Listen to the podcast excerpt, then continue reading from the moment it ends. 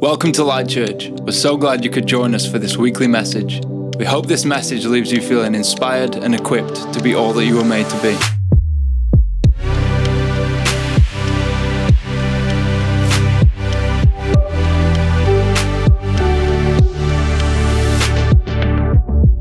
Well, welcome to Light Church. If this is your very first time, I hope you feel at home. And uh, it is so good to be here. And I'm so glad you all decided to show up and to be part of all that God is doing here. I do really believe that God wants to speak to us. Do you believe that God wants to speak to you in your own life?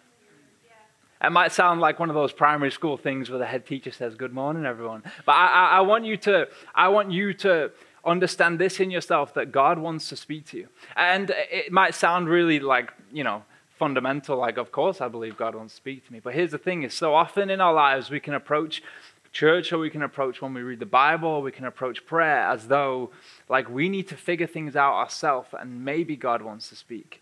But actually, whenever we come around the scripture, whenever we invite the Holy Spirit in, God promises to meet us and God promises to speak. So I believe God wants to speak to us today. And that's, that's not just something preachers say. This is something I really believe that when the church gathers, God speaks. So I believe God wants to speak to you today. And as Holly said, we are in a series called Foundations, where we're looking at the book of Acts. We're walking through one chapter a week. So if you've been reading and following along, that's amazing. If you haven't, I encourage you to go back, read through the book of Acts, because we can't cover every single bit of it, but we're going to like condense these chapters and see what God really wants to speak to us. And in the book of Acts, we see foundations. We see the foundations of faith the foundations of Christianity, we see the foundations of the church. It is one of those books that's kind of like a foundational book, it's a lot of establishing. So, as we journey along this, you'll see how God just uses the church and how God uses Christians to reach people. And um, I don't know about you, but uh, over this, I guess, last couple months, it, it, feels weird about like COVID's not fully over. You see in the news, it's still what everyone is talking about. And uh, it's one of those things where like small talk used to be like, oh, well, how's the weather doing? Or, you know, what, what are you doing for your holidays? Now it's kind of like, it's weird, isn't it? Yeah, it's proper weird, isn't it? it COVID, yeah, proper weird. Yeah, proper weird, isn't it? And that's just what people seem to say to each other. You're in the shop, and if someone wants to, you know, crack a little comment, they'll say like, "Oh yeah, it's strange, isn't it? Strange. People going, things getting back to normal." And yeah, yeah, no, it is, it is. Yeah, yeah. Ah, it's crazy, isn't it? Yeah, yeah, oh, glad to be off Zoom though. Yeah, yeah. You know what I mean? It's, it's kind of strange. You got this new reality where, like, this thing, we've all had this shared experience, and and it's funny, but it's not like fully over, but it's like sort of over. It's a, we're in this strange in between.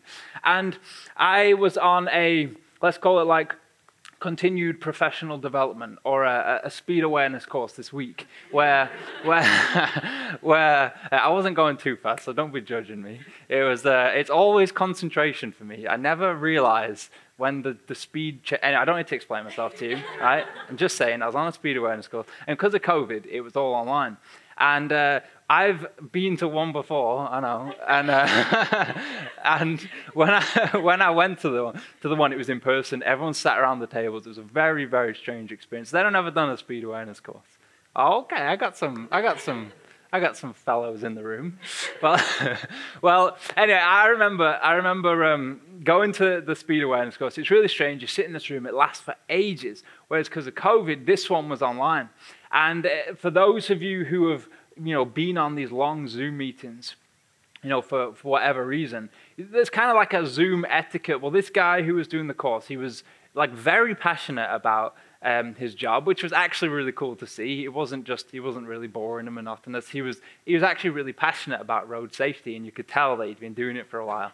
And um, and he started off, and it was kind of like a little bit. Everyone's a little bit tense because he, he outlined his values. It was like these are my values for this course. This is, this is, these are my expectations. These are, these are the, this is the way we're going to behave uh, in this course. And one of them was you have to have a distraction free environment. That was, they, they also said, like, if you don't, we can kick you off the course and you have to repay and all that sort of stuff.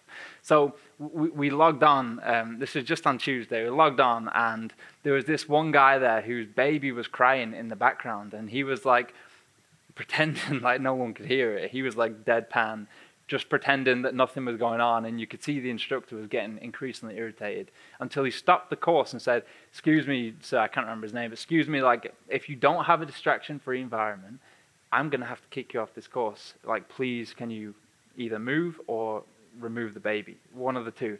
And it, he was very like, so everyone was kind of like, wow, okay, this guy's serious. And, um, so we went through, and about maybe half an hour into this, this course, there were no distractions. It was all good. Everyone was on mute and doing the right thing. All of a sudden, the, the, we heard this like really high pitched speaking. Like I can't describe to you the sound of the speaking, but it was like just just little words here and there. Someone was talking, and you could see the instructor's eyebrow was twitching because it was definitely not distraction free. Everyone was thinking, "What was the noise?"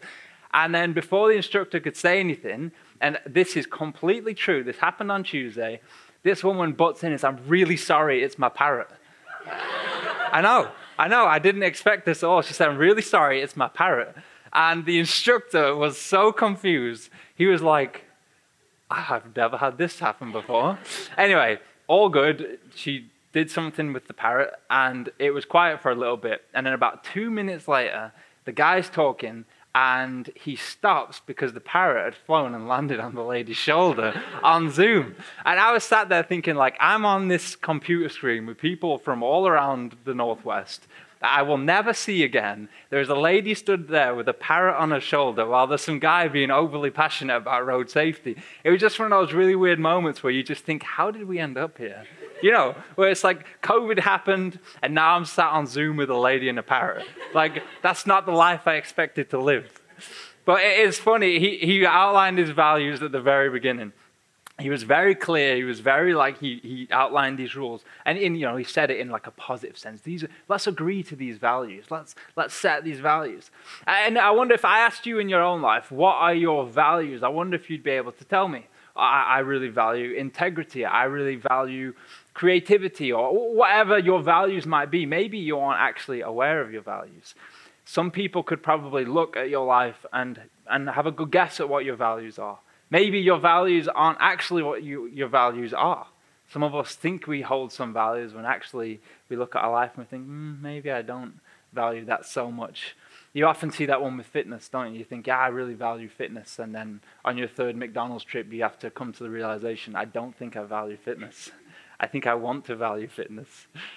But if you were to look at your life, you can often see oh, these are things that I value.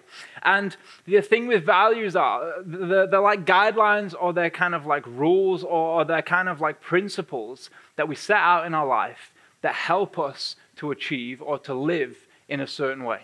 So your values should align with the thing that you're trying to do, the, the end result. And in your, in your own life, if you want to be successful, or if you want to have a certain job, or if you want to be a certain person, you have to set your values according to that. And if your values are not aligned to the end destination, then it's unlikely that you're going to eh, get to that place. Does that float? Does that make sense? So, if you want to get to a certain place, you have to align your values.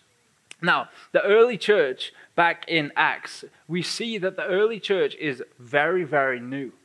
So we see that this context of this really fragile, young, kind of lacking structure, there's no infrastructure, there's not real much like design or intention to things. They're just like a group of people that are, that I guess like Jesus set them off, you're going to be my witnesses. Then miracles start happening, the church begins to grow.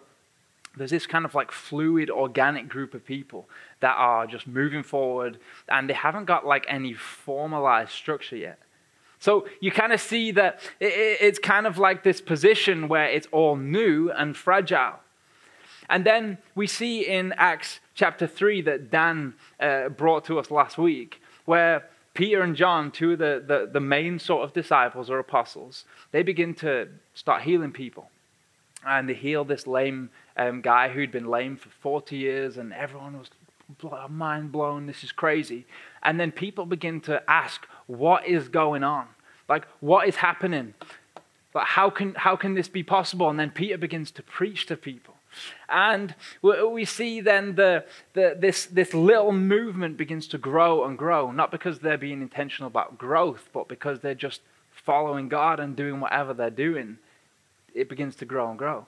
So it, it's still quite fragile. It's still quite small. It's it, compared to the, the other religions at the time. So you kind of see this little fragile movement that's beginning to understand its values, beginning to understand what is it we actually stand for, what is it, how is it we actually operate. And then in Acts chapter 4 that we're going to look at today, and I want to preach a message entitled Values for the Long Game. Values for the Long Game.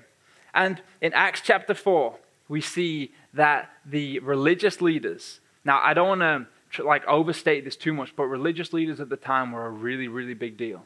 There was kind of like civil law and then there was religious law, and those were seen as very close together.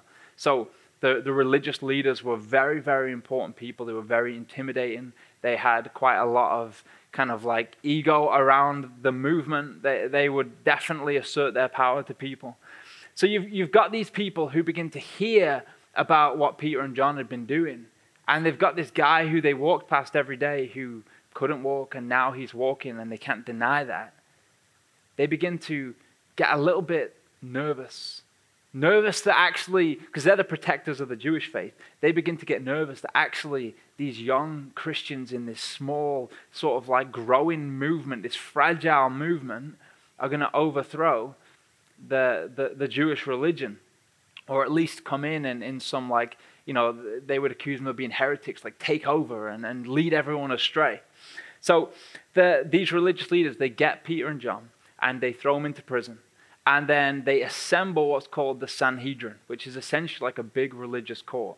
Like you imagine like the like a, a temple court that's all open and everyone's sat around looking. It's this real big public display of the power of the religious leaders. So Peter and John get pulled in front of the religious leaders to essentially explain themselves. And the religious leaders are inquiring. And what's interesting is this is their moment for the religious leaders. This is the moment to squish this little fragile movement.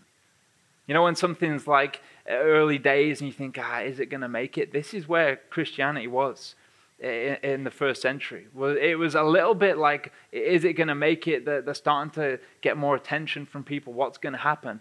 This was the religious leaders' moment to kind of snuff out this, this fire. All they had to do was disprove the miracle, disprove what these guys were standing for, and that would have been the end in their minds of Christianity. This was their moment. They pull them in, big display of intimidation. All of the army was there, the religious army, as in they would have been had they would have had their weapons, they would have been there. It was just this big intimidation. And Peter and John are stood there having to answer for what they did.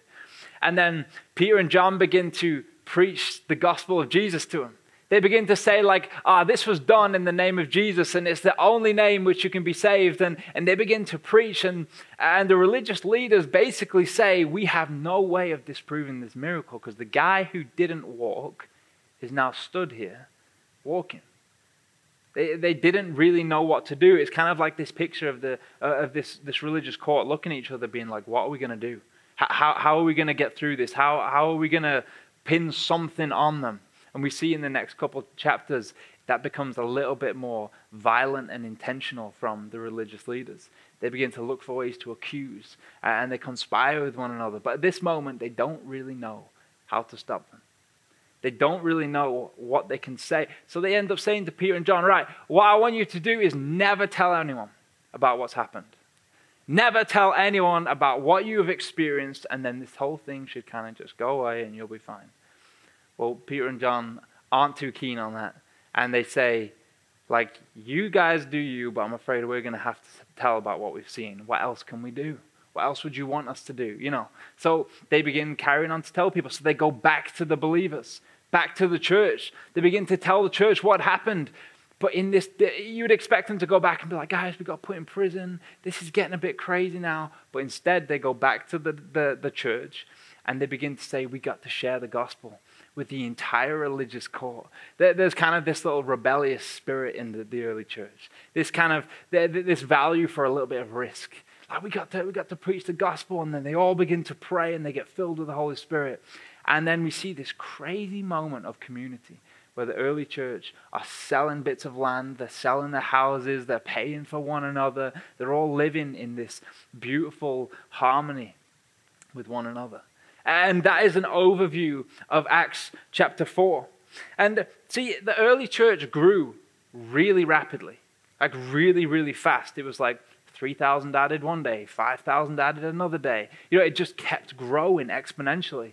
And we actually look at this movement and think, how did a movement so young, so unstructured, so fragile, so new, last the amount of pressure that it did? In some ways, the early church should not have lasted as long as it did.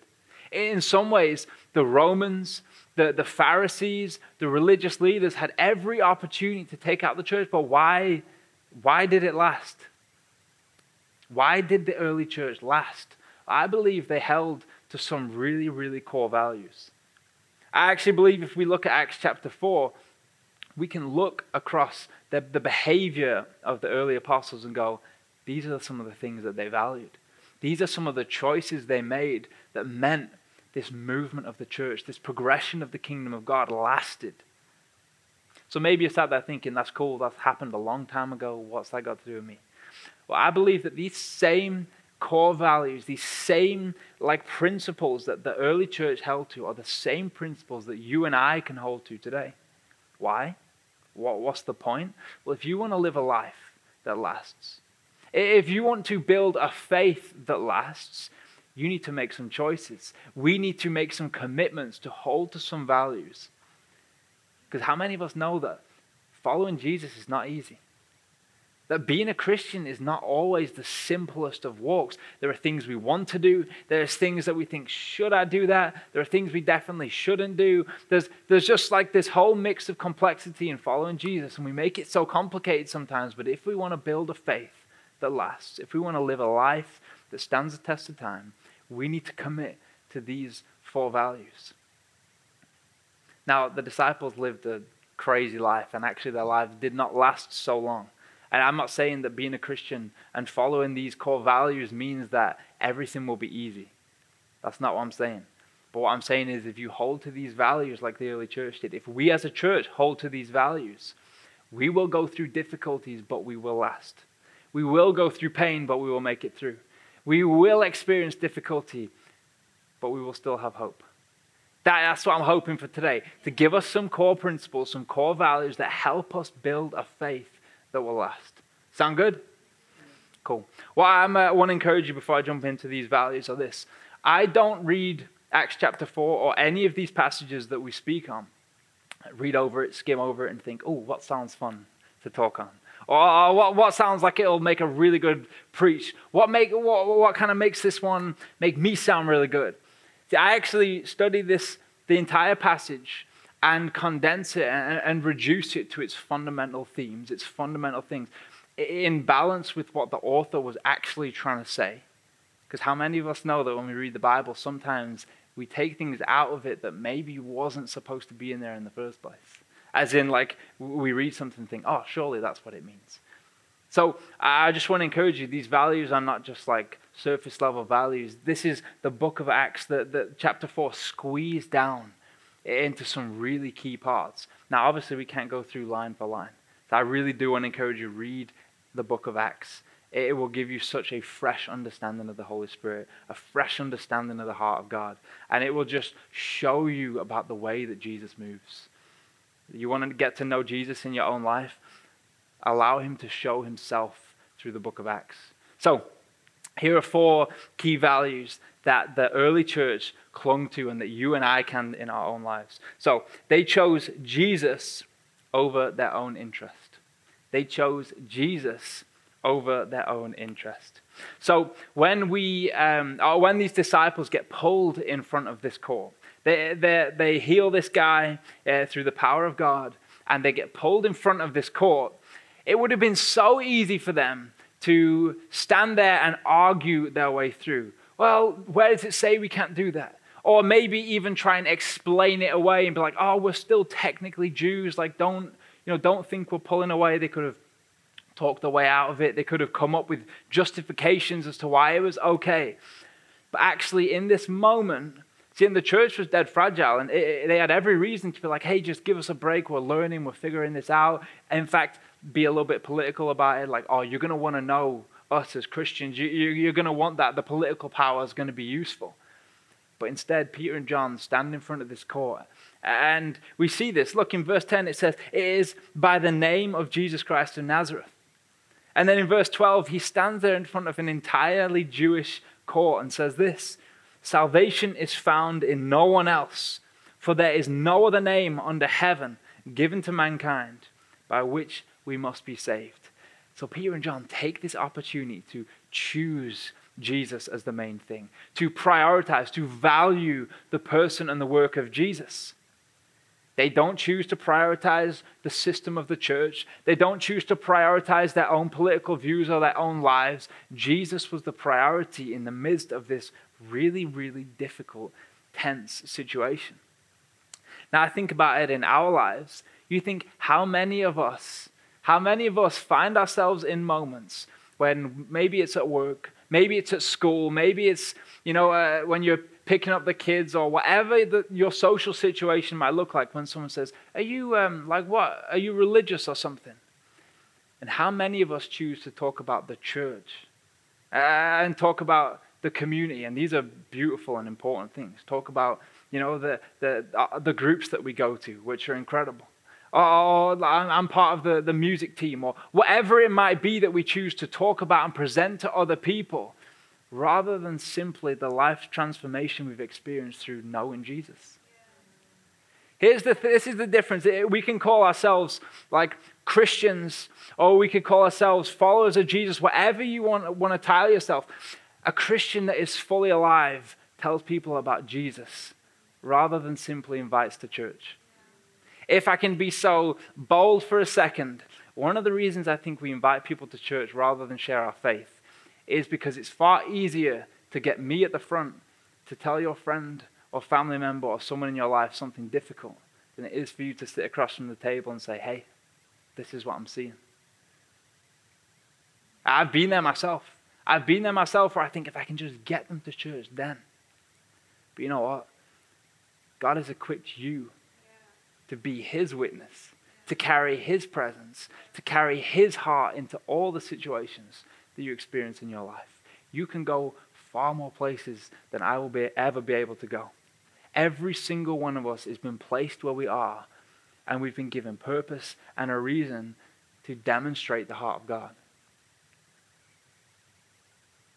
They take this opportunity, these disciples, they stand there in a moment where they could have just argued, they just present the gospel of Jesus. See, Jesus is the answer to your, yours and our deepest need. That, that is the truth. Jesus is the answer to your deepest need.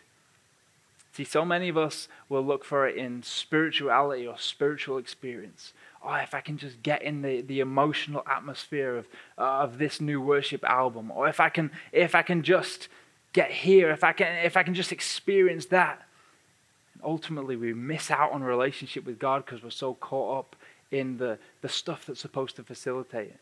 Someone explained it to me like this when it comes to the, the, the, the, methods we use to encounter God. It should be like the windscreen of a car. We, it has a function and it's supposed to be looked through. But the second you look at your windscreen when you're driving, you'd be pretty dangerous on the road. You might be joining me in one of my continued professional development classes. A windscreen is designed to be looked through. All of these mechanisms, like the church, we cannot idolize the church. The church exists to facilitate the person of Jesus. Let's not idolize our spiritual experiences. They're designed, they're there to help us encounter the person of Jesus. Jesus is and will always be the answer to our deepest need.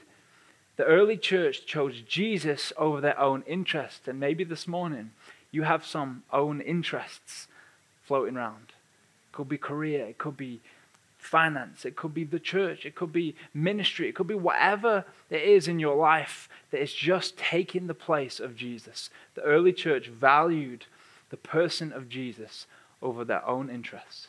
I'm not saying to be radical and become a monk or a nun. That's not what I'm saying. It was a value. They valued the person of Jesus. Secondly, they chose boldness over their own comfort. Boldness over their own comfort. So we see that these disciples get thrown in front of this really, really intimidating place, this really, really intimidating uh, like group of people. And it actually says in verse 13 this. Uh, this is what the, the courts say about Peter and John. Verse 13, it says, When they saw the courage of Peter and John. The courage of these two disciples was noted by this religious court. They were like, yo, why are these guys so passionate and so unashamed about this message that they're talking about? It was the, the, it was the defining characteristic of these two guys in that really difficult spot was their courage. Their courage to talk about Jesus. And then it says in verse 20, I told you when the, the religious law said, don't tell anyone about what you've seen. This is what they say. It says, As for us, we cannot help but speak about what we have seen and heard. They were kind of just saying, you know what? I, know you're asking us to do this, but we have seen something. We have experienced something that goes beyond the, the intimidation and the fear that you're putting in front of us. They chose boldness over their own comfort. And then I love this. This is, this is the main part of this. So they get back to the, the, to the believers, they get back to the church, and they go to the church and they begin to share what was happening. And you'd think in that moment that the church would sit together and begin to pray God, deliver us from this persecution. Please stop these people from, from trying to attack us. Please stop these people from noticing what we're trying to do. Can you please stop these people from actually imprisoning us? That's what you would expect, right? Deliver me from the pain, deliver me from the situation. But what do they pray? Verse 29 says this Now, Lord, consider their threats. In other words, in light of all the threats and the fear and the intimidation, now, Lord, consider their threats and enable your servants to speak your word with great boldness. What a mad group of people. The early church stand before God and say, God, we have a big problem. Give us the strength to overcome it. I don't know about you, but that is a value that I really admire. God, I've got this really difficult, painful situation in my life. Please make it disappear. I've been there.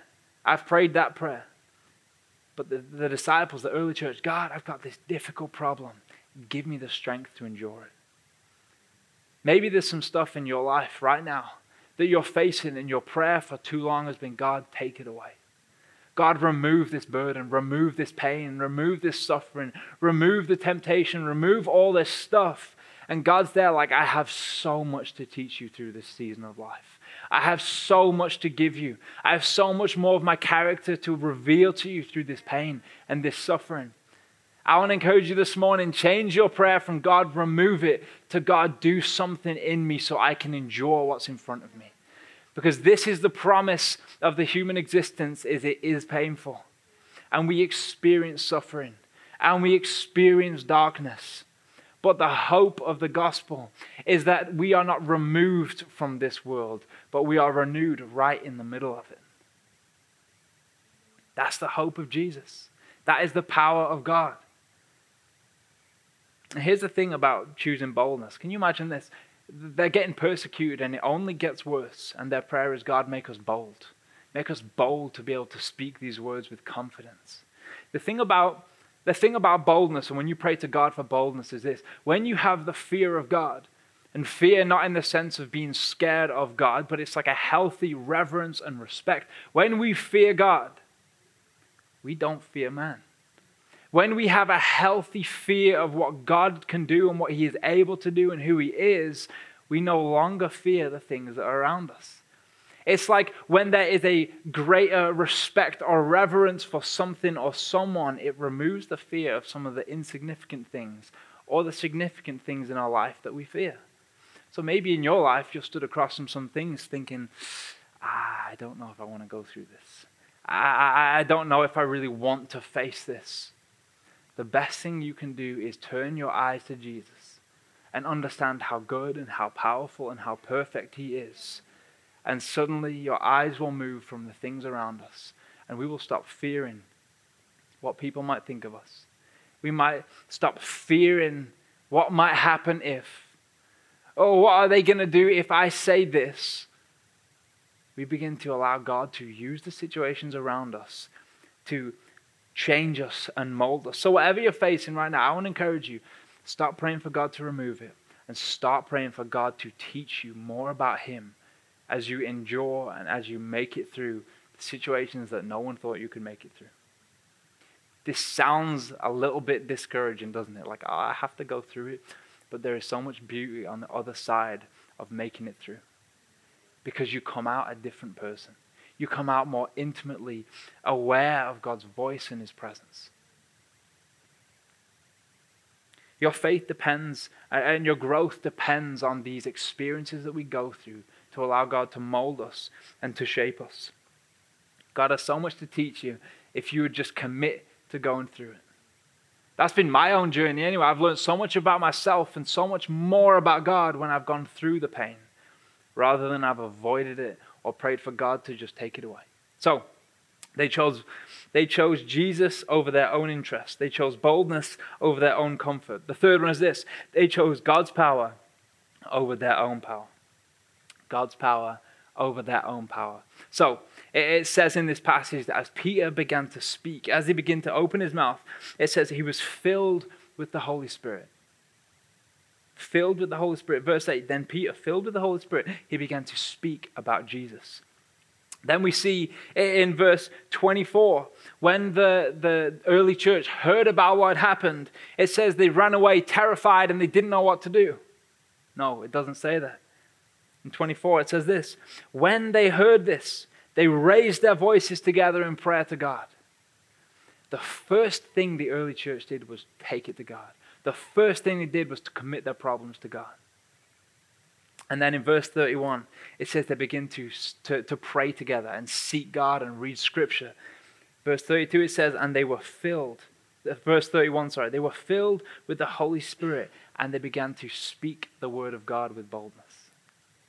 So many of us are trying to achieve heavenly missions with earthly methods. We are trying to achieve things that God has set within us in our own strength. And how many of us know it is tiring and it is frustrating and we end up burnt out thinking, God, I thought you called me to this. God, I thought you said I was supposed to do this. You told me to start this business and, and now it's not really going. or What's going on? But so often, it's like we get the assignment from God and we think that He's patted us on the head and off you go and, and do it. Well, that's not our God. Read throughout the scriptures. God does not just tap the first domino and let everything happen. He suits up with us.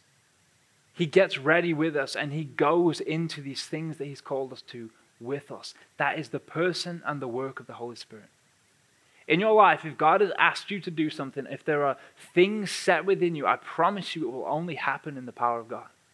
It will only happen in relationship with God.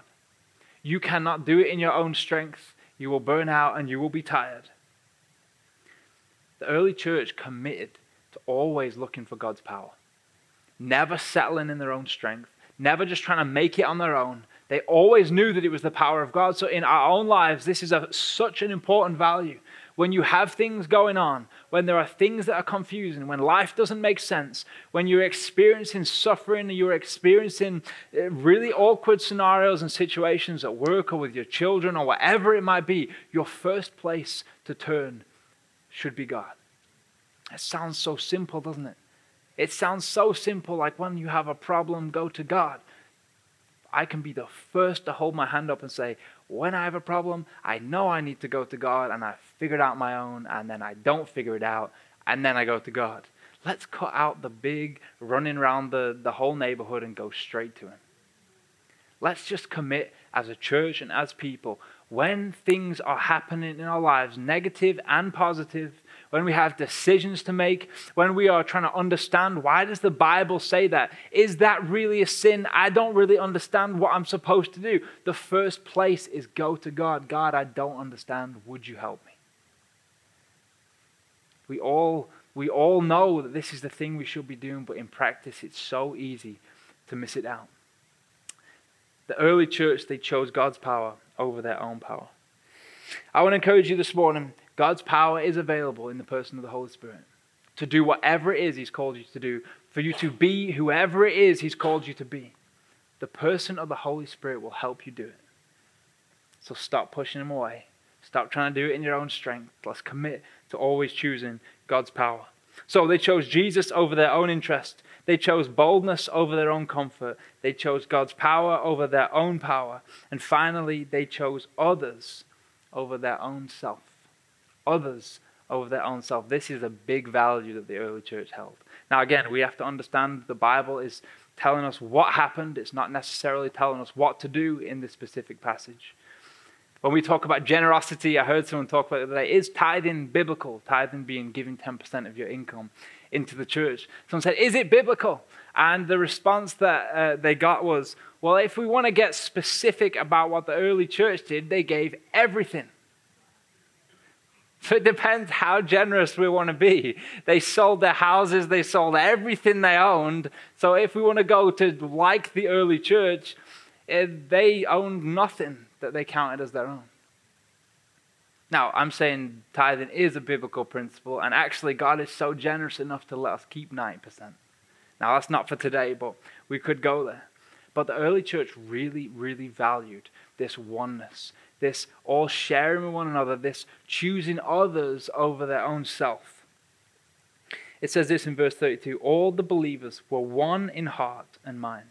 No one claimed that any of their possessions were their own, but they shared everything that they had. This is this beautiful picture where people that were poor, people that were rich, shared in this Christian community together. Now, that is a, that is a description of the early church. But the, the, the principle to take out of this is this as Christians, our life is not just about I, our life is not just about us. I want to encourage you or challenge you today to answer this question as you leave What can I do for someone today? How can God use me to build someone else up? How can God use me to meet someone else's need? If you want to live a life and build a faith that lasts the test of time, one of the ways is by serving others. One of the ways is by giving to others.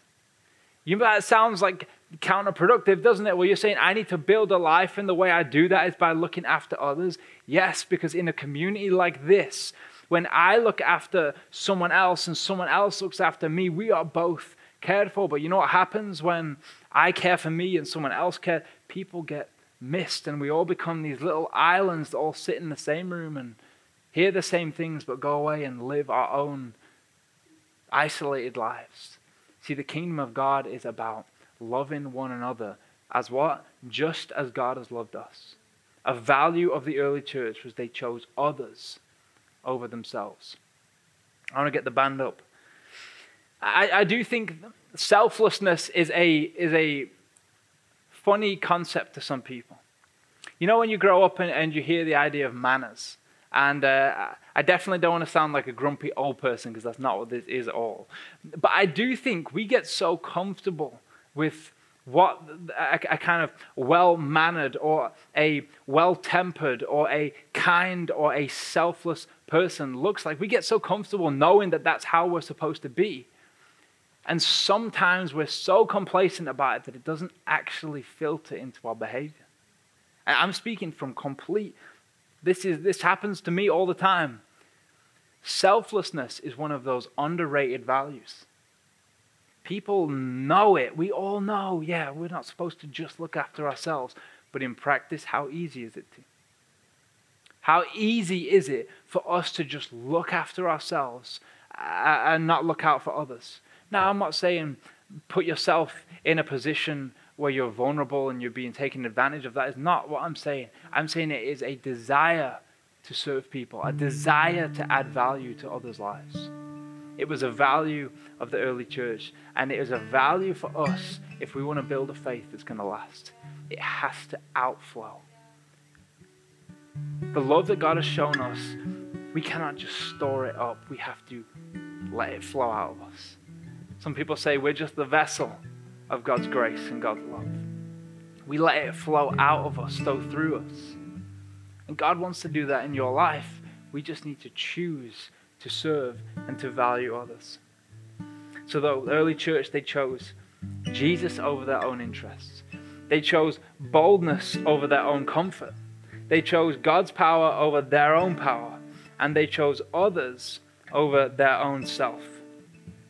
Now, maybe this morning you think that sounds really good, that sounds helpful, that sounds, yeah, I get it, I'm all on board with that. But it's difficult to do that stuff. It's really difficult to, to hold those values. It's really hard. I work in a place where there's no other Christians. I, am from a family where there's no one else that thinks or believes like me. Uh, I, I don't really know if I have what it takes. I don't know enough about the Bible. I don't really, I've never not really been in church for that long. I've not really known Jesus for that long. Whatever the things are flying through your head right now, thinking the reasons why you can't or will never be able to hold these values. I want to draw us attention to possibly the, the key verse of chapter 4. And possibly the key verse that should that our lives should essentially be built on. Listen to this. So the, the, the Jewish court look at Peter and John and they hear them speak. And I listen to this. I hope someone says this about me one day. It says, When they saw the courage of Peter and John and they realized that they were unschooled and ordinary men. They were astonished and they took note that these men had been with Jesus. That these men had been with Jesus. These guys were just seen as average, ordinary, unschooled, unintelligent, normal people.